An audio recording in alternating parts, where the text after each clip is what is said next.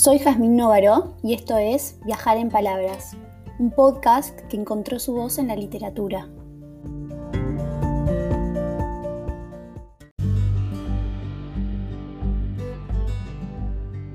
Hoy doy inicio a la segunda temporada de Viajar en Palabras, el podcast, para seguir descubriendo autores y compartir su visión desde la literatura.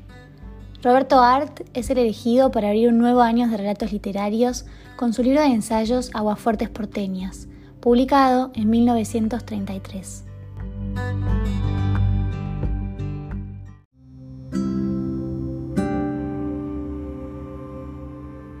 Yo no tengo la culpa. Yo siempre que me ocupo de cartas de lectores, suelo admitir que se me hacen algunos elogios. Pues bien, hoy recibí una carta en la que no se me elogia, su autora, que debe ser una respetable anciana, me dice, Usted era muy pibe cuando yo conocí a sus padres, y ya sé quién es usted a través de su Alt. Es decir, que supone que yo no soy Roberto Alt, cosa que me está alarmando o haciendo pensar en la necesidad de buscar un seudónimo, pues ya el otro día recibí una carta de un lector de Martínez que me preguntaba, Dígame, ¿usted no es el señor Roberto Giusti, el concejal del Partido Socialista Independiente? Ahora bien, con el debido respeto por el concejal independiente, manifiesto que no, que yo no soy ni puedo ser Roberto Giusti, a lo más soy su tocayo, y más aún, si yo fuera concejal de un partido, de ningún modo escribiría notas, sino que me dedicaría a dormir turculentas siestas y acomodarme con todos los que tuvieran necesidad de un voto para hacer probar ordenanzas que les dieran millones. Y estas otras personas también ya me han preguntado, dígame, ¿ese Alt no es un seudónimo? Y ustedes comprenden que no es cosa agradable andar demostrándole a la gente que una vocal y tres consonantes pueden ser un apellido. Yo no tengo la culpa que un señor ancestral, nacido vaya a saber en qué remota aldea de Germania o Prusia, se llamara Art. No, yo no tengo la culpa. Tampoco puedo orgullir que soy pariente de William Hart, como me preguntaba una lectora que le daba por la fotogenia y sus astros. Más tampoco me hará que le pongan San Benitos a mi apellido y le anden buscando tres pies. ¿No es acaso elegante un apellido sustancioso, digno de un conde o de un varón? ¿No es un apellido digno de figurar en chapita de bronce, en una locomotora o en una de esas máquinas raras que ostentan el agregado de máquina polifacética de Art? Bien me agradaría a mí llamarme Ramón González o Justo Pérez. Nadie dudaría entonces de mi origen humano. Y no me preguntarían si soy Roberto Giusti o ninguna lectora me escribiría con mi fisiofélica sonrisa de máquina de escribir. Ya sé quién es usted atrás de su art. Ya en la escuela, donde para dicha mía me expulsaban a cada momento, mi apellido comenzaba por darle dolor de cabeza a las directoras y maestras.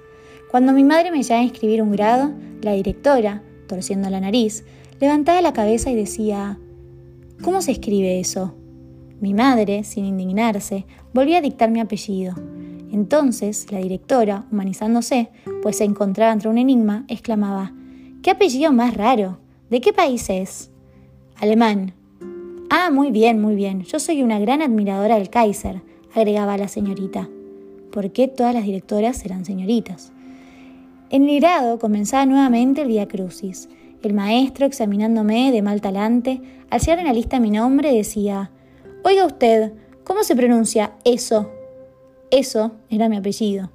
Entonces, satisfecho de ponerlo en un apuro al pedagogo, le dictaba Arlt, cargando la voz en la L y mi apellido, una vez aprendido, tuvo la virtud de quedarse en la memoria de todos los que los pronunciaron, porque no ocurría barbaridad en el grado que inmediatamente no dijera al maestro, debe ser Art. Como ven ustedes, le había gustado el apellido y su musicalidad. Y a consecuencia la musicalidad y poesía de mi apellido, me echaban de los grados con una frecuencia alarmante. Y si mi madre iba a reclamar, antes de hablar, el director le decía, Usted es la madre de Art. No, no, señora, su chico es insoportable. Y yo no era insoportable, lo juro. El insoportable era el apellido. Y a consecuencia de él, mi progenitor me zurró numerosas veces la badana. Está escrito en la cábala, tanto es arriba como abajo. Y yo creo que los cabalistas tuvieron razón. Tanto es antes como ahora. Y los líos que suscitaba mi apellido, cuando yo era un párvulo angelical, se producen ahora que tengo barbas y 28 septiembre. Como dice la que sabe quién soy yo, a través de su alt. Y a mí me revienta esto. Me revienta porque tengo el más gusto de estar encantadísimo con ser Roberto Art. Cierto es que preferiría llamarme Piermont Morgan o Henry Ford o Edison o cualquier otro eso de esos.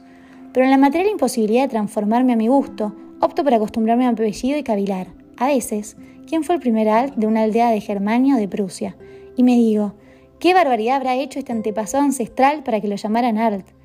O, ¿quién fue el ciudadano burgomaestre, alcalde o portaestandarte de una corporación burguesa, que se le ocurrió designarlo con estas inexpresivas cuatro letras a un señor que debía de gastar barbas hasta la cintura y un rostro surcado de arrugas gruesas como culebras. Más en la imposibilidad de aclarar estos misterios, he acabado por resignarme y aceptar que yo soy Alt, de aquí hasta que me muera, cosa desagradable pero irremediable. Y siendo Alt, no puedo ser Roberto Giusti, como me preguntaba un lector de Martínez, ni tampoco un anciano, como supone la simpática lectora que a los 20 años conoció a mis padres cuando yo era muy pibe. Esto me tienta a decirle, Dios le dé 100 años más, señora, pero yo no soy el que usted supone. En cuanto a llamarme así, insisto, yo no tengo la culpa.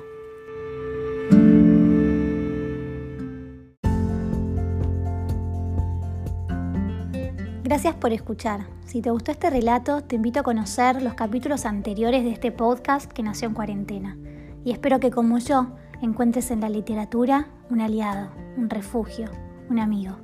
Nos vemos en la próxima lectura.